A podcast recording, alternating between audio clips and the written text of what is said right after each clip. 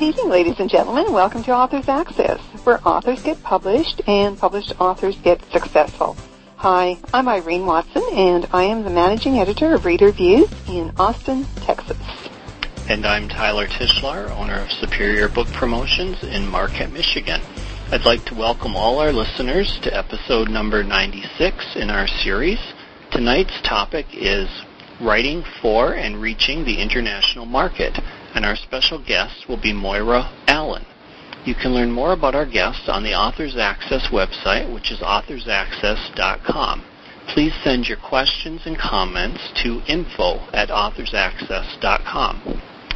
Tonight, our guest, Moira Allen, is the host and editor of WritingWorld.com, one of the world's most popular websites for writers.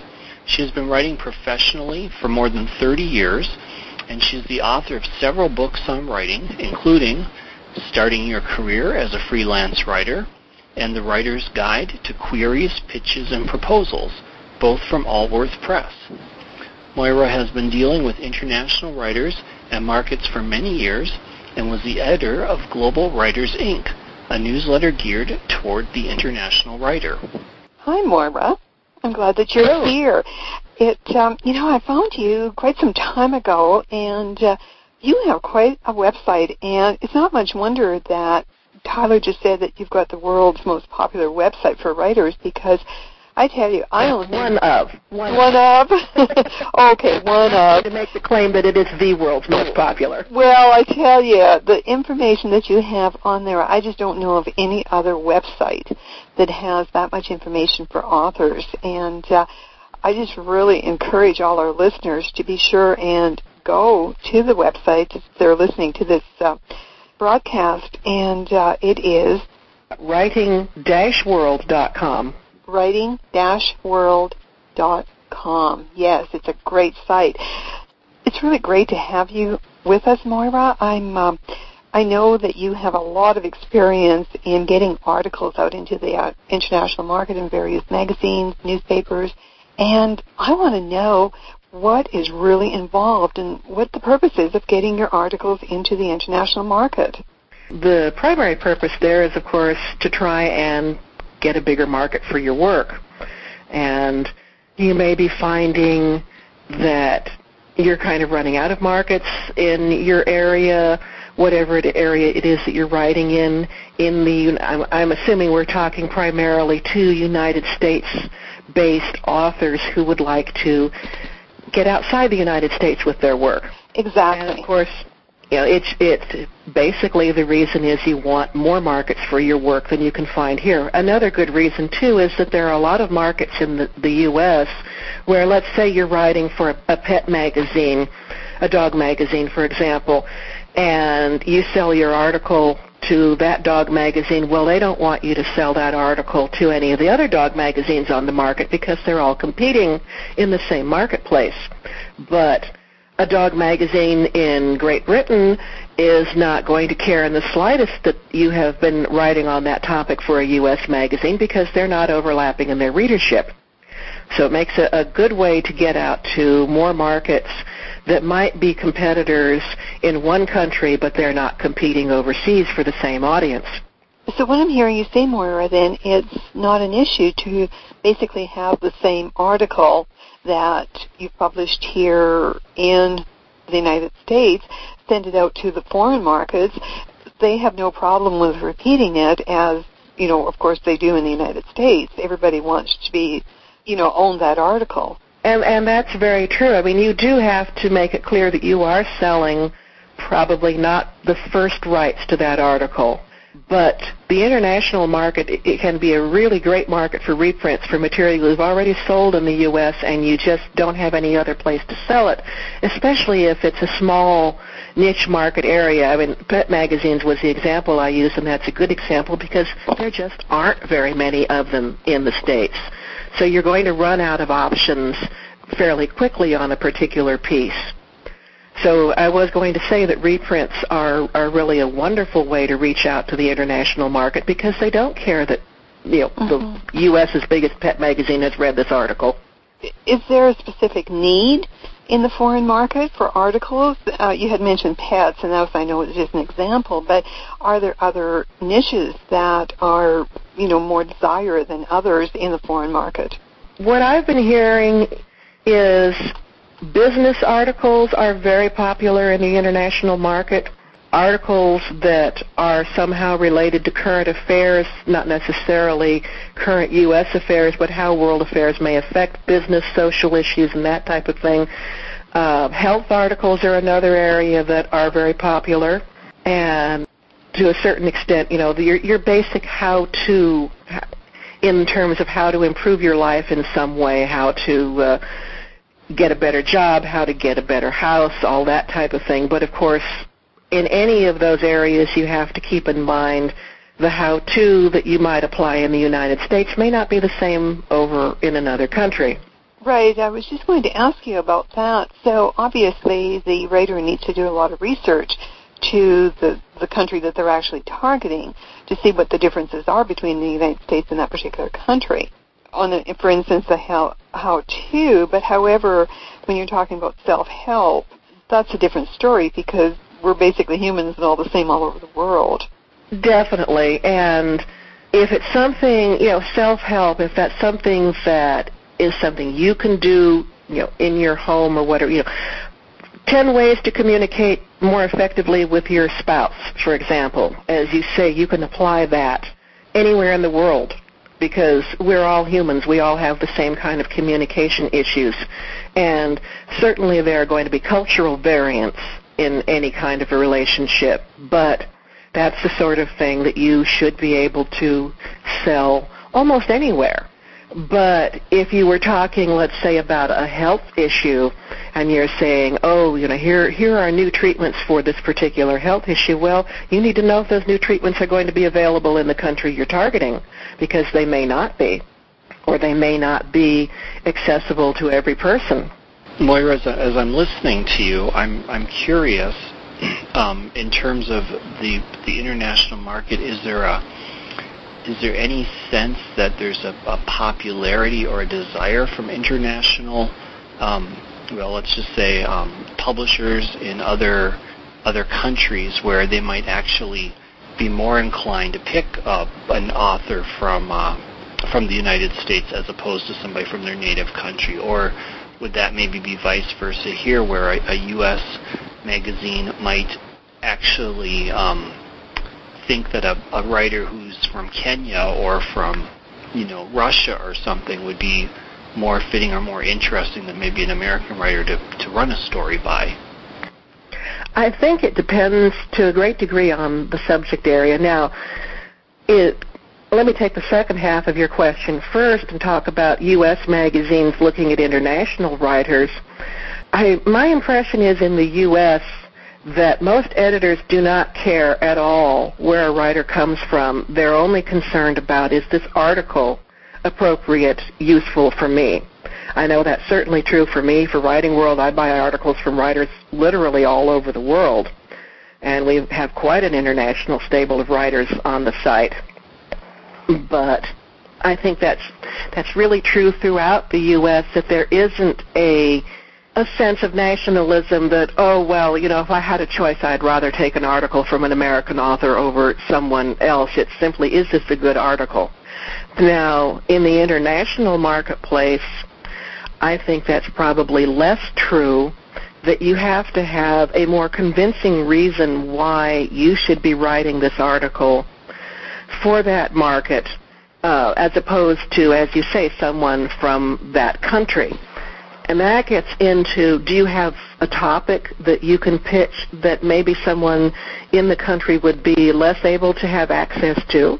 Or do you have qualifications that someone else may not have in in country or that you know someone with those qualifications just hasn't been reaching out to that magazine?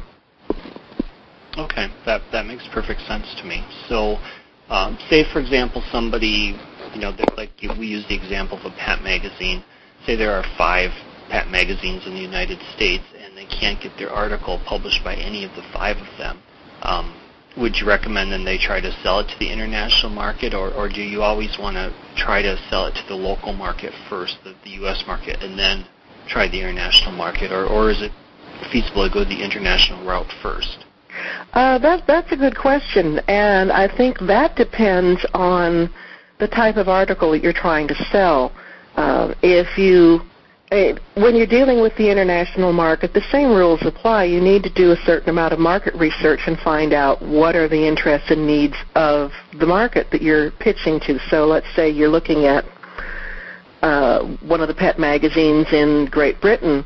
Why would you pitch an article there and not to the United States? Do they have something that they're looking at that's different from what, uh, say, the U.S. pet magazines are looking for? If the answer is no, then I'd certainly suggest you target the U.S. magazines first, and there are some different reasons for that, which we can get into a little later.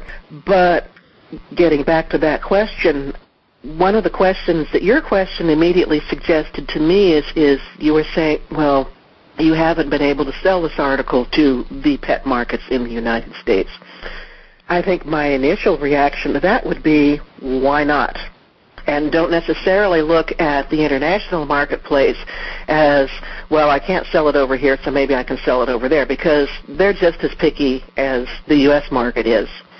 So if you have an article you have not been able to sell, you know, to any of the markets in that particular subject area, I wouldn't make the assumption that you're going to be able to market overseas any more successfully because there just may not be, you know, there may be some reason why that article is not selling. Okay, that makes perfect sense. It, it really does then come down to the quality of the writing. It really does, and I think in again in the international marketplace, in some respects, it comes down to that more because I think in some countries you do have more of a national feeling of well, if I'm going to put out the money on an article, I would rather support local writers than international writers if I can get the material that I want from them. So you again do need to have a a convincing reason for that editor why they should buy from you as opposed to someone local.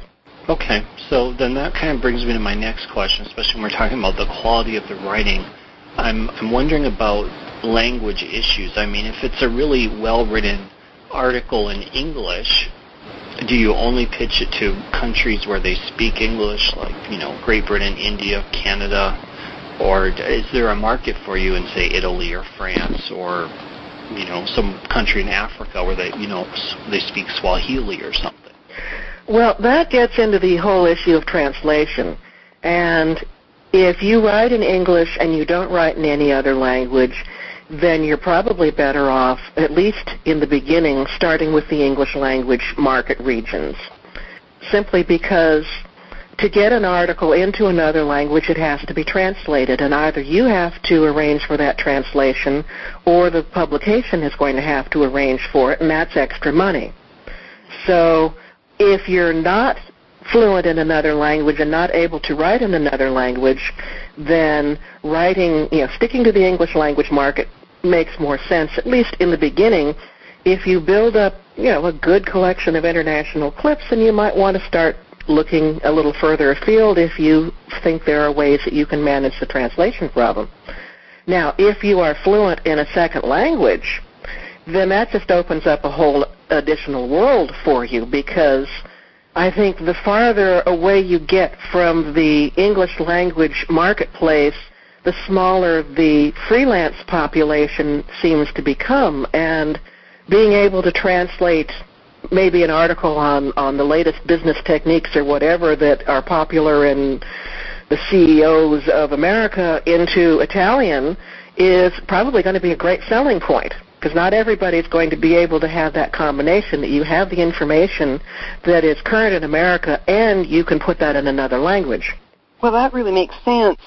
So, are there um, any guides or are there sites where you can actually find the market. Uh, I'm just wondering how, as me as you know, wanting to write an article for the foreign market, uh, how would I find these magazines or people that would be even possibly interested in what I have to say? Well, that's that's a pretty easy one to answer because yes, there are several market guides, and again, there are market guides to the English language markets.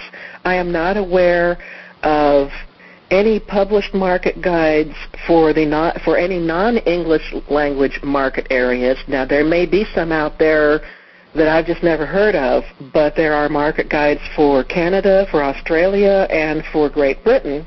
I don't think that, as far as I know, there is no published market guide for India, um, say South Africa, anything like that. But some of the international market guides do get a little farther afield in terms of, of finding markets in other countries. Uh, I'm just going to quickly rattle off some of the names here. There's the Australian Marketplace. and you can look that up online. It is available on Amazon. It's quite expensive. I just looked it up today.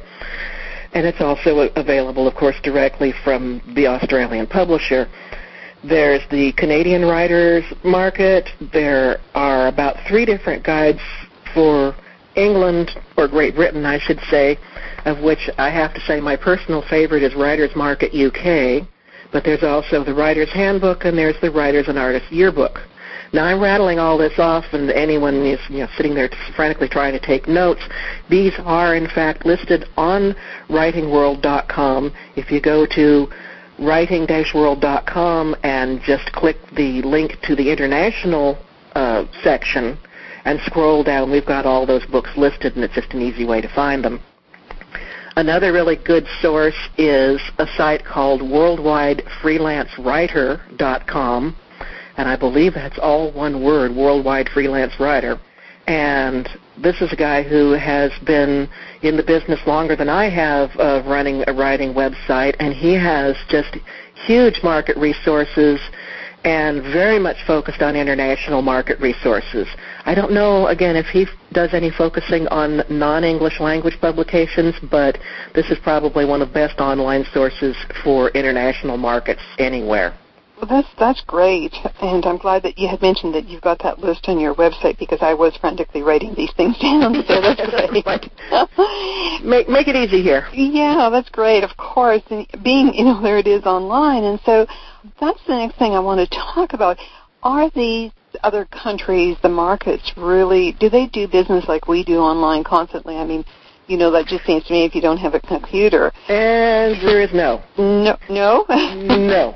Ah, um, tell us more. Now they're they're getting more online, but the international marketplace has not gotten onto the internet nearly as strongly as the U.S. marketplace has, and I think that's largely because many non-U.S. countries, just the, the population is not using the internet to the extent that we are. I mean, we're so accustomed to, oh, I want to go buy something weird and esoteric. I'll go type it into Google and I'll find it and I'll give them my credit card and away we go. I just spent uh, 15 months in England uh, from 2007 2008 and I was really amazed at the lack of internet use that I would have expected it to be much more common, but one of the problems in, say, Great Britain is if you get outside of the major towns and out into the countryside, in many areas you still do not have a high-speed connection available. And that really limits what people can do online. And the culture just hasn't quite caught up to, you know, the parts of the world that are just, you know, internet crazy. I mean, we're kind of internet crazy over here. Well, it's just a way of life, isn't it? it is. It's it's hard to remember that. Oh, yeah, you know, I used to have to look in a catalog and if I wanted to find something and put something in the mail and wait for it. Or look in the yellow pages. I mean, that's. Or look in the yellow pages, and and you couldn't find mm-hmm. information on a business that was in another state or even in many cases another city in your own state very easily. So in this country, most of the magazines are accustomed to doing a great deal of their business over the internet. They usually have websites, they usually have guidelines posted online, and they're usually expecting to accept articles or queries at least by email. When you start looking overseas, you're going to find that there are a lot of magazines that don't even have a website and if they do have a website, it's usually a website geared entirely for subscribers with no information for writers, no guidelines, no how do you contact the editor, none of that kind of thing that we're getting used to. So it can be a challenge to try and track down who you need to talk to electronically, and sometimes you are going to have to make contact by mail. But usually, once you do, and then you explain, okay, you know, I'm based in the United States, can I submit by email as opposed to by post? Usually, you can work that out because it can be really a pain to have to try and deal with international postage and international reply coupons. I assume those still exist. I never hear them talked about anymore. So once you make contact, then you can usually get a little further electronically.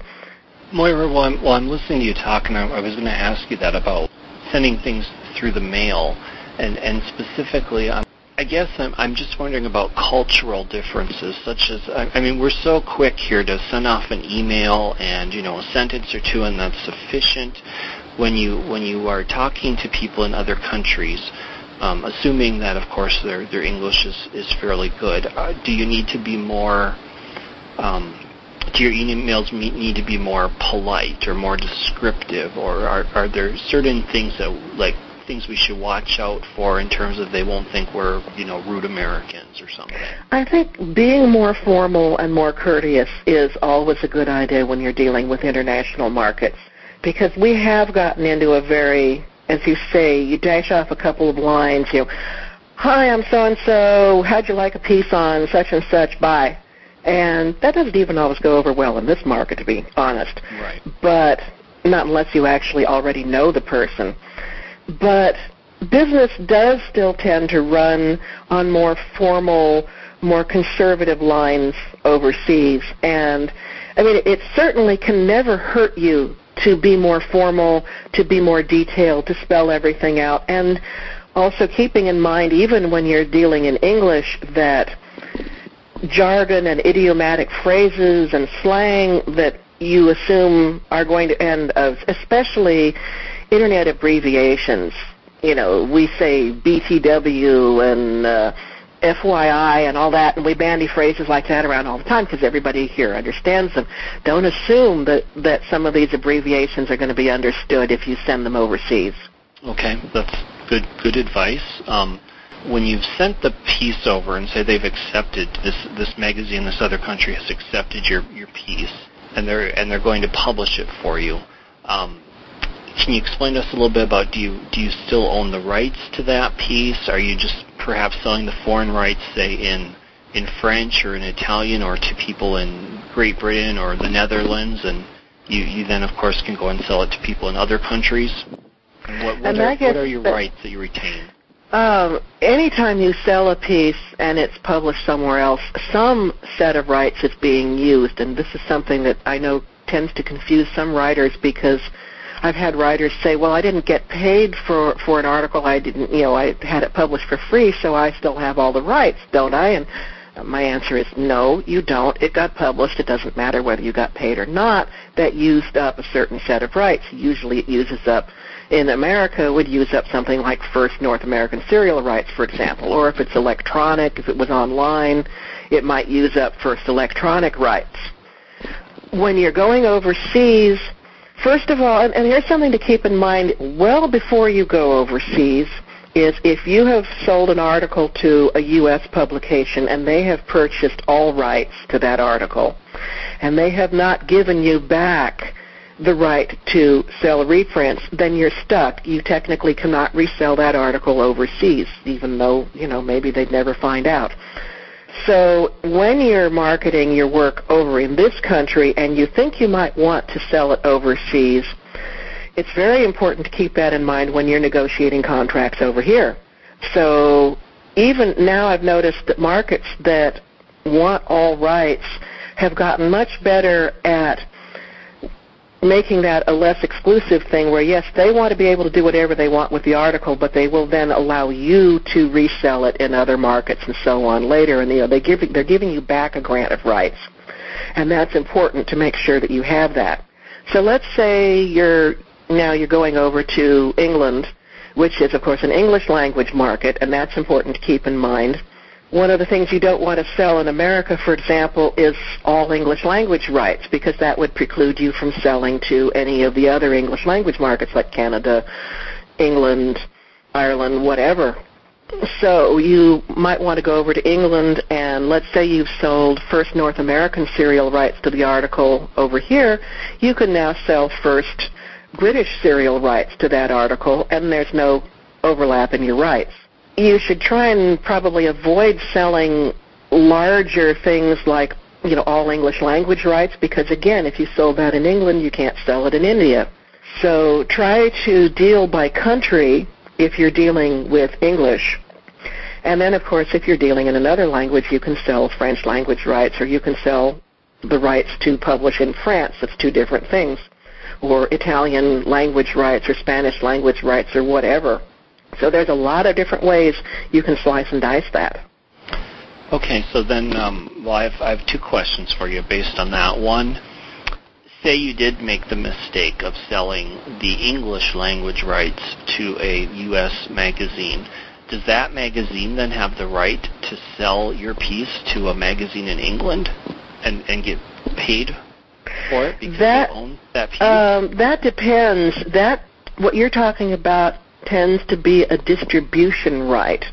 So just because a magazine maybe in the U.S. buys all English language rights, that doesn't mean they can resell it necessarily. It just means that you can't. It means that they're they're cornering the market on your piece. They're saying nobody can have it but us.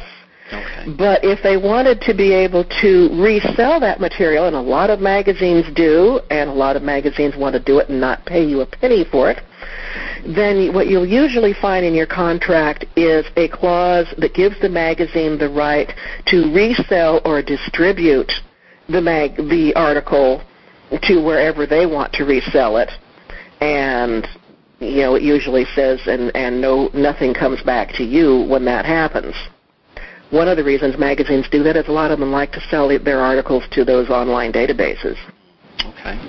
I, I mean, we're talking, say, a magazine article that's you know a couple thousand words or something at the most, and uh, how can you walk us through the process of how they go about establishing these rights? Do you actually get a contract in the mail that you have to sign and mail back, or is it just something that you know is maybe posted inside the magazine or on their website, and you're just it's just assumed that you understand that these are the rights that you're giving up?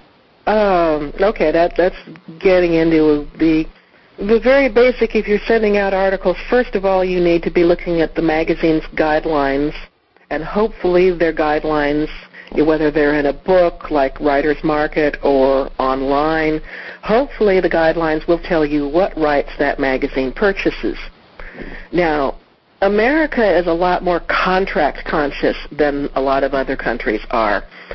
So in America, generally, you sell an article and you're going to receive a contract and the contract's going to spell out what rights you're giving up and what you're getting in exchange for that, such as, you know, how much you're going to be paid, when you're going to be paid, whether the rights are going to revert to you later on, like six months or a year after the publication, all kinds of things like that. So in America, nine times out of ten, you're going to sign a contract, and if you don't sign a contract, you would be very wise to basically write up your own letter of agreement so that you know that you and the magazine both have the same idea of what's being bought and sold here. If you haven't checked guidelines and you get a contract and the contract says something like, you know, all rights or worse yet, work for hire, which means you don't even own the copyright to your article any longer, it's it can be a bit of a shock, and you definitely uh, should be doing that research before you're ever submitting your article in the first place, or even a query. You need to know what you're going to be giving up, what you're going to get in, in exchange. Now, I already mentioned that the international markets are not nearly as good about posting their guidelines online, so you may not be able to get that information as easily, but at the same time, as I said, they're they don't tend to be quite as obsessed about contracts as we are. So a lot of times when you're dealing with the international markets, you're just going to be dealing with maybe a letter, a couple letters going back and forth, or emails saying, you know, hi, here's my article, great, you know, okay, you can have first Great Britain rights, fine, wonderful, and that's it. Wow, I'm just sort of like I, I'm listening to all this, and there's actually more than one probably actually realizes dealing with foreign market. And um, obviously, there needs to be a lot of research. So my next question is, I'm wondering, you know, what's the pay structure? What happens? How are people paid? What, how much are people paid for articles in the foreign market? The answer to that is it just depends, just as much as it does here. I mean, you have Mhm. high paying, low paying, everything in between. There is um, and I'm not familiar with this. You'd have to talk to someone who's more familiar with the British marketplace, but there is, I think, a guild scale in England that is based on the circulation of the magazine, but I don't know what that scale is exactly.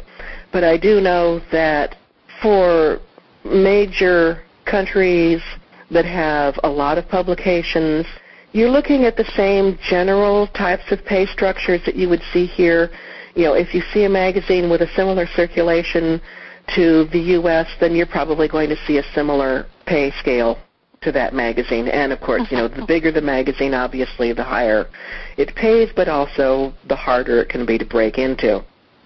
Well, I can certainly understand that. It's, uh, I imagine it's the same all over the place. So as I'm listening to you, Moira, we usually have a lot of um, authors that uh, listen, listen to um, these broadcasts. And what I'm getting from you is the, uh, you know, of course, we're talking about writing articles, but the importance of authors to write articles so that they can, in their byline, reference to their book. And this is certainly a good way to market their book in the foreign it market. It definitely is, yeah. Mm-hmm, mm-hmm. And excerpts too, by the way. If you've written a book, you can usually send out maybe, you know, assuming it's a nonfiction book, obviously, Mm-hmm. then you know you can send out chapters as articles, and you can send those out overseas too. What a great idea. What a great idea. Well, it sounds like, from what you've said, it's basically the articles need to be something that nonfiction, particularly for authors who have written nonfiction books, maybe how to or self-help or business. That's really what the most sought after type of an article is in the foreign market then. Is that correct to say? Uh, that is, as Mm. far as I've heard, that is the most sought after. I think because it's the most general appeal. hmm Well, that's uh, that's great. I'm uh, really glad that we were able to talk to you. And uh, again, I want to remind the listening audience of your website, writing-world.com. And I tell you, there is so much information. This is something like you're going to have to take time or take several days to go through that whole website because there are just tons of articles. I'm really About impressed. 600 articles on there. Oh, there are so many articles. and thank you so much, Moira, for coming on, talking to us, giving our listening audience some pointers on how to get into that international market that we're all wanting to, you know, uh, as authors, we want to sell our book in the international market, and what a better way than write articles and get ourselves known foreignly. hmm That does help. Mm. Definitely does help. Well, thank you again, Moira. And listeners, you've been listening to another podcast edition of Authors Access, where authors get published and published authors get successful. We'll be back next time when our topic will be Writing and Publishing Christian-Based Books with Paul Muckley from Barbour Publishing. You can learn more about our guest on the Authors Access website, which is authorsaccess.com. We would love to hear from you about tonight's show. Please send your questions and comments to info at authorsaccess.com. Authors Access is a joint production of Reader Views Incorporated and Loving Healing Press. And I am filling in for Victor at Loving Healing Press. This is Tyler Tichelaar in Marquette, Michigan.